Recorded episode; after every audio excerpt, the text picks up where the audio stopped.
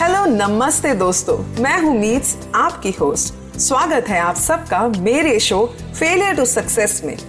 इस शो पर मैं आपके लिए लाऊँगी प्रेरणा से भरे खूबसूरत किस्से। ढेर सारी सकारात्मकता और उन लोगों के जीवन की प्रेरणादायक कहानियाँ जिन्होंने अपने फेलियर्स को एक्सेप्ट किया, उनसे उभरे और अपने कदम सफलता की तरफ़ बढ़ाए। तो चलिए, बने रहिए मेरे साथ इस अनोखे और खूबसूरत सफ़र में।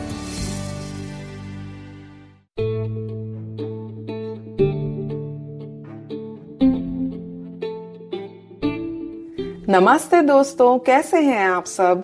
मैं हूँ मीट्स और आप सुन रहे हैं फेलियर टू सक्सेस के एक नए एपिसोड को, जहाँ पर हमारी कोशिश होती है कि हम हर एपिसोड में आप सबके लिए इंस्पायरिंग स्टोरीज इंस्पायरिंग एस्पेक्ट्स लाएँ।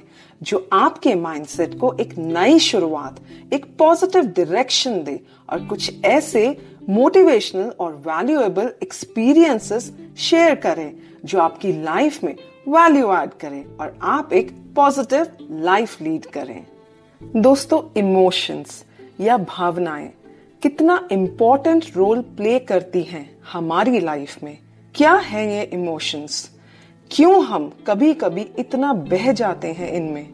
What are positive and negative emotions क्या इमोशंस में इतनी पावर होती है कि ये हमें अपनी लाइफ में ग्रो करने में या हमारे स्किल्स एंड पर्सनालिटी को डेवलप करने में हमारी हेल्प करे? या फिर जब हम अपनी इमोशंस को ठीक से मैनेज नहीं कर पाते तो क्या ये हमें नेगेटिविटी की तरफ़ ले जा सकती हैं? इमोशंस या भावनाएँ एक ऐसी फीलिंग है जिससे हम अपने आप को एक्सप्रेस करते हैं। इन फीलिंग्स का इफ़ेक्ट हमारे मन पर, हमारे माइंड पर, हमारे बिहेवियर पर, हमारे शरीर पर, हमारे आसपास के एनवायरनमेंट पर और हमारी दुनिया को बहुत इफ़ेक्ट करता है। पॉजिटिव इमोशंस जैसे love joy happiness satisfaction etcetera एक पॉजिटिव इम्पैक्ट क्रिएट करती हैं। ये इमोशंस हमें तन और मन से हल्का महसूस कराती हैं और एक सुखद अनुभव देती हैं। ये इमोशंस हमें एक पॉजिटिव डायरेक्शन में लेकर जाती हैं। साइंटिफिकली भी प्रूव हो चुका है, जब हम पॉजिटिव फील करते हैं तो हमारा ब्रेन कुछ केमिकल्स प्रोड्यूस करता है, जो एक वेलबींग well की फीलिंग देता है। जब हम एक पॉजिटिव फ्रेम ऑफ़ माइंड में होते हैं तो हम एक अलग ही लेवल पर होते हैं। जैसे जब हम खुश होते हैं तो उस स्टेट में हमारे काम करने की क्षमता भी बढ़ जाती है। कभी कभी हम अपनी खुशी को एक्सप्रेस भी करते हैं। उसे अपने लव्ड वंस के साथ सेलिब्रेट करते हैं। ये पॉजिटिव इमोशंस हमारे अंदर की क्रिएटिविटी को भी बाहर लाती हैं। इनफैक्ट इन्हीं पॉजिटिव इमोशंस की वजह से poets writers musicians painters etcetera कभी कभी अपनी क्रिएटिविटी दिखाकर बहुत सुंदर क्रिएशंस भी करते हैं। नेगेटिव इमोशंस जैसे anger fear hate jealousy etcetera such emotions हमें मेंटली एंड फिजिकली बहुत ही हैवी फील कराती हैं। These emotions create a mental block जो कि हमारी सोचने और समझने की शक्ति को रोक देते हैं, या फिर हमारे काम करने की क्षमता को कम कर देती हैं। फॉर एग्ज़ाम्पल अगर हमें गुस्सा आता है तो उस समय आमतौर पर हमारे सोचने और समझने की शक्ति पर हमारा कंट्रोल नहीं होता, और हम कुछ ऐसा काम कर देते हैं जो हमने एक्सपेक्ट नहीं किया होता। जब हम किसी चीज़ या किसी बात से डरते हैं इवन हम इस डर की फीलिंग को किसी से शेयर भी कर देते हैं, तब भी डीप इन आवर माइंड्स वो डर कहीं ना कहीं रहता है और हम उस स्टेट में बहुत डिफरेंटली बिहेव करते हैं। आपने देखा दोस्तों both positive and negative emotions play a very important role और दोनों कितनी पावरफुल होती हैं। दोनों में हमारा स्टेट ऑफ़ माइंड कितना अलग होता है। अगर हम पॉजिटिव इमोशंस को वाइजली एंड कंस्ट्रक्टिवली यूज़ करें तो हम अपनी लाइफ में बहुत सक्सेसफुल हो सकते हैं।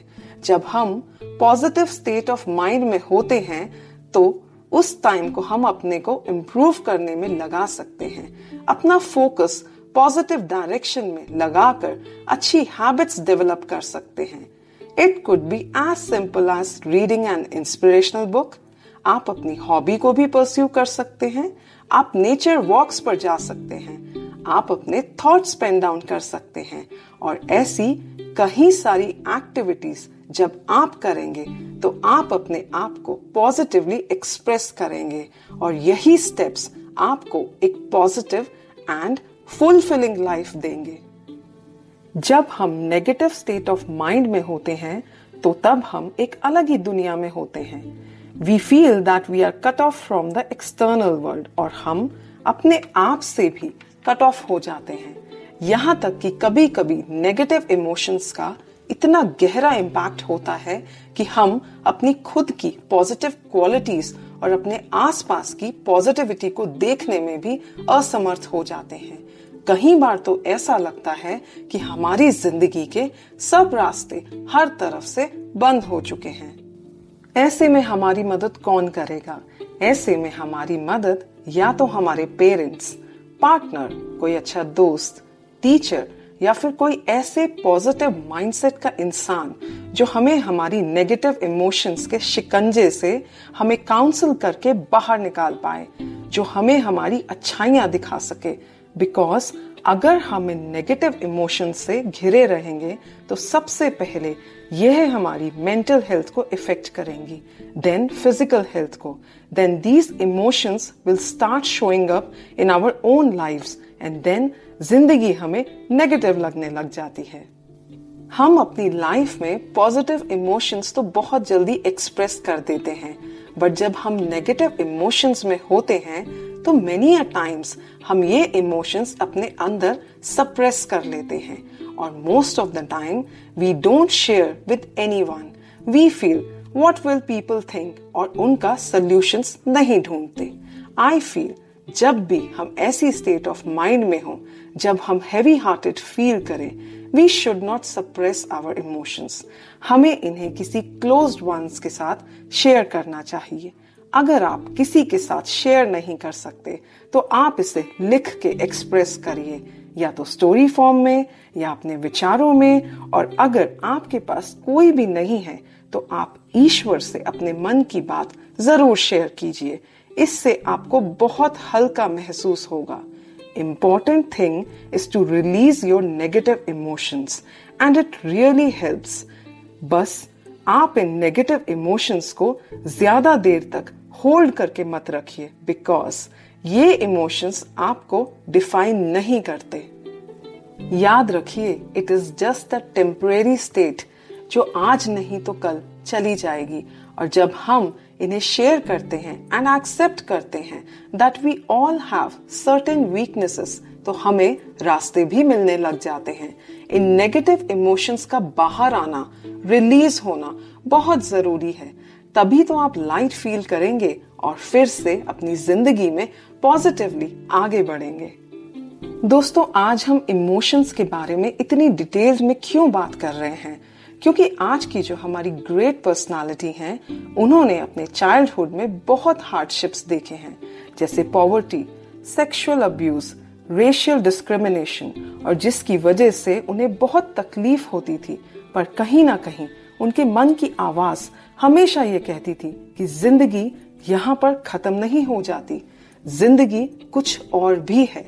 अपनी लाइफ में इतने हार्डशिप्स देखने पर भी उन्होंने अपने ऊपर अपने दर्द, गुस्से और नफरत को हावी नहीं होने दिया, बल्कि उन्होंने इन सबको अपनी इमोशनल स्ट्रेंथ बनाया और अपनी जर्नी पूरी दुनिया के साथ शेयर की। जी हाँ दोस्तों, मैं बात कर रही हूँ ओपरा विनफ्री की, जो एक बहुत ही famous TV host actress producer एक बहुत ही फ़ेमस मीडिया पर्सनालिटी एक ऑथर और जो अपने famous talk show the Oprah Winfrey show के लिए जानी जाती हैं। आइए सुनते हैं मेरे साथ इनकी फेलियर टू सक्सेस तक की जर्नी को। Like this Sochcast tune in for more with Sochcast app from the Google Play Store Oprah Winfrey का जन्म 29 जनवरी 1954 को अमेरिका में मिसिसिपी में कोसियास्को सिटी में हुआ था। उनकी मदर का नाम वर्नेटा ली था और वह एक डोमेस्टिक हेल्पर थी। ओपरा की मदर अपनी यंग एज में ही बिना मैरिज करे प्रेग्नेंट हो गई थी और उन्होंने ओपरा को जन्म दिया था। ओपरा का रियल नेम औरपा था, पर लोग उनका नाम ठीक से प्रोनाउंस नहीं कर पाते थे और उन्हें ओपरा कहकर बुलाते थे। एंड देन लेटर ऑन उन्होंने इसी नाम को अपना लिया। Due to financial conditions Oprah की मदर उनका पालन पोषण ठीक से नहीं कर पा रही थी तो उन्होंने ओपरा को उनकी नानी के पास छोड़ने का फैसला किया। ओपरा की नानी एक बहुत ही स्ट्रिक्ट लेडी थी और वो चाहती थी कि ओपरा जल्दी से चीज़ों को समझ ले। उन्होंने ओपरा को घर पर ही पढ़ना, लिखना, सिखाना शुरू किया और लेटर ऑन उनका स्कूल में एडमिशन कराया। ओपरा कभी भी अपनी नानी की एक्सपेक्टेशंस को पूरा नहीं कर पाती थी and her grandmother use to be very aggressive जब भी ओपरा कोई गलत काम करती थी तो उनकी अपनी नानी से बहुत पिटाई होती थी। अपनी नानी के डर से उन्होंने अपना चाइल्डहुड ठीक से एंजॉय ही नहीं किया था। जब ओपरा छह साल की थी तो उनकी नानी बहुत बीमार पड़ गई, और उन्हें वापस अपनी माँ के पास और अपनी हाफ़ सिस्टर पेट्रिशिया के साथ आकर मिलमोकी में रहना पड़ा। उनकी मदर एक डोमेस्टिक हेल्पर थी, जिसकी वजह से उन्हें दिन में कई घंटे घर से बाहर रहना पड़ता था, जिसकी वजह से ओपरा का चाइल्डहुड बहुत नेग्लेक्ट हुआ और उन्हें अपनी मदर का प्यार और अटेंशन नहीं मिल पाता था। उनकी मदर की एब्सेंस में उनके बहुत सारे फ्रेंड्स आते थे और वे ओपरा को बहुत मिसट्रीट करते थे। Throughout her childhood and early teens, she was raped and molested by her mother's friends. जब वे 14 साल की हुई तो वे प्रेग्नेंट हो गई और उन्होंने एक प्री मेच्योर बेबी को जन्म दिया जिसकी मृत्यु जन्म के कुछ टाइम बाद हो गई दोस्तों आमतौर पर जब कोई इंसान मेंटली डिस्टर्ब रहता है और कोई उसकी तरफ़ अटेंशन नहीं देता तो वो इंसान अलग अलग तरीके से अटेंशन गेन करता है चाइल्डहुड से ही ओपरा की परवरिश पर ध्यान नहीं दिया गया और वह अंदर से बहुत टूट चुकी थी। She was caring so much of pain in her heart and there was no one to share इसी वजह से वह अपनी टीन में गलत राह पर चली गई थी।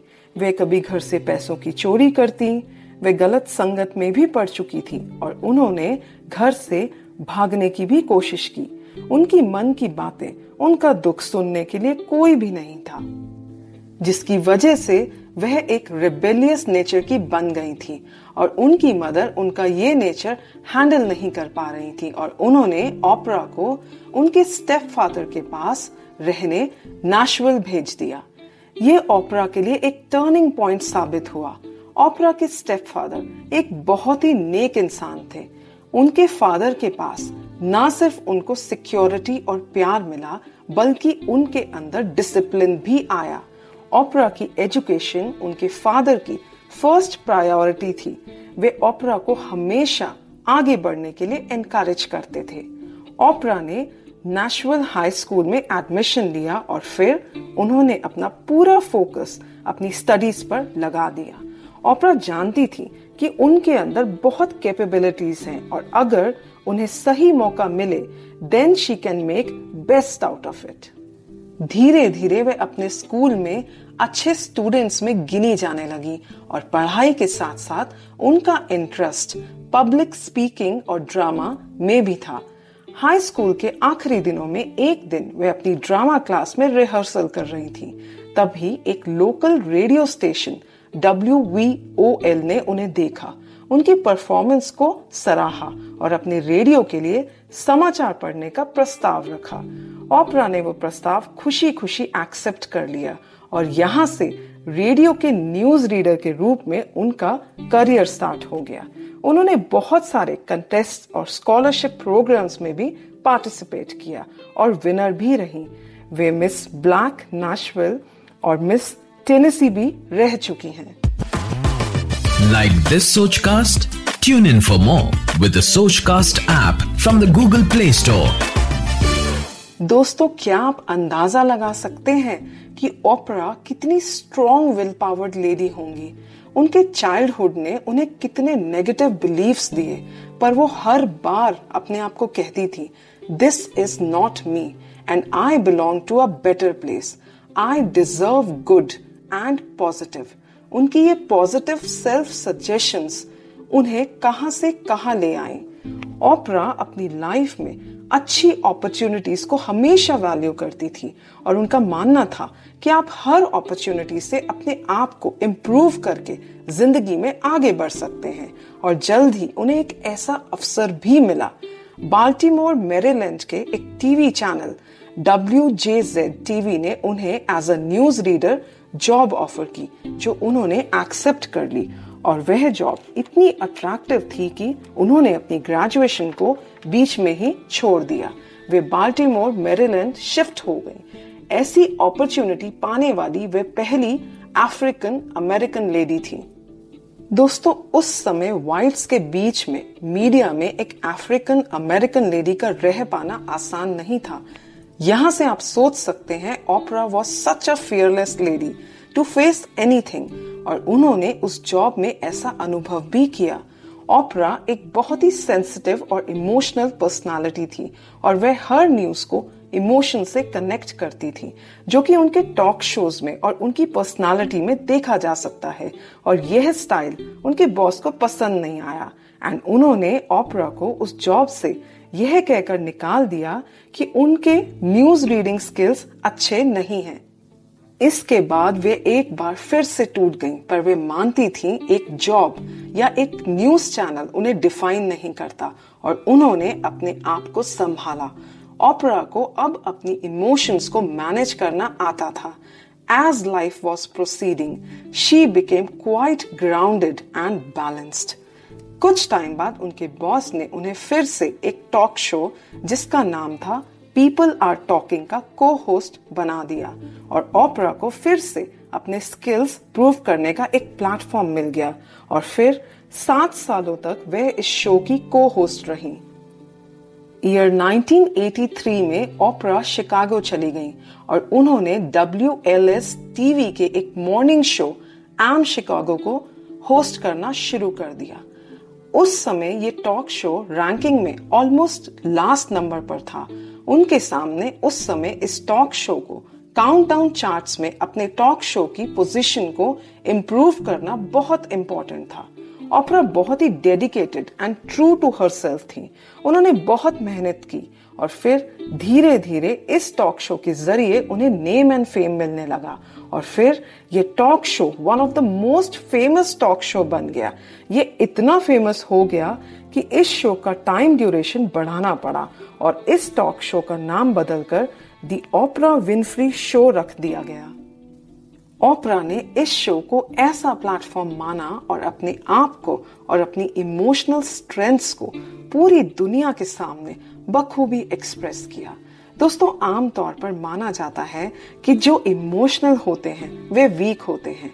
It is not like that Oprah अपनी इमोशंस से, अपनी लाइफ में और अपने शो पर आए गेस्ट से इजीली कनेक्ट कर पाती थी।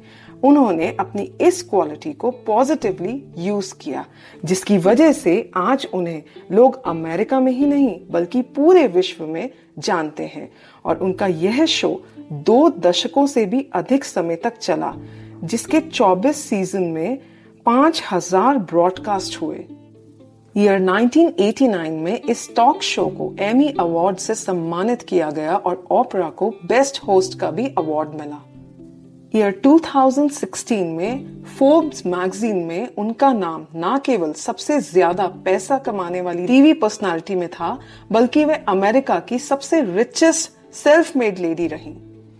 उन्होंने अपनी खुद की प्रोडक्शन कंपनी भी स्टार्ट की, जिसका नाम है हार्पो प्रोडक्शंस वह कहीं सोशल प्रोजेक्ट से भी जुड़ी रही और ईयर 2013 में अमेरिका के प्रेसिडेंट बैरक ओबामा से उन्हें बेस्ट सिटीजन का सम्मान the presidential medal of freedom प्राप्त हुआ। ओपरा विंट्री आज न सिर्फ़ एक विश्व की प्रभावशाली पर्सनालिटी हैं, बल्कि वह लोगों के लिए प्रेरणा का बहुत बड़ा सोर्स हैं, जिन्होंने कभी भी हार नहीं मानी बल्कि गिरकर दोबारा उठकर अपनी हिम्मत मेहनत और लगन से वे आगे बढ़ती रही। दोस्तों, इसी के साथ मैं आप सबसे अलविदा लेती हूँ। And I hope Oprah Winfrey की यह कहानी आप सबको इंस्पायर कर रही होगी। अगली बार मैं आप सबके लिए फिर से एक इंस्पायरिंग स्टोरी के साथ आऊँगी। Thank you so much for listening to this story bye bye नमस्ते।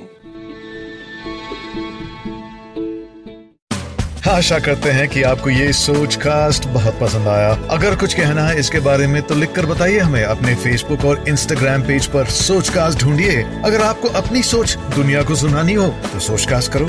सोच कास्ट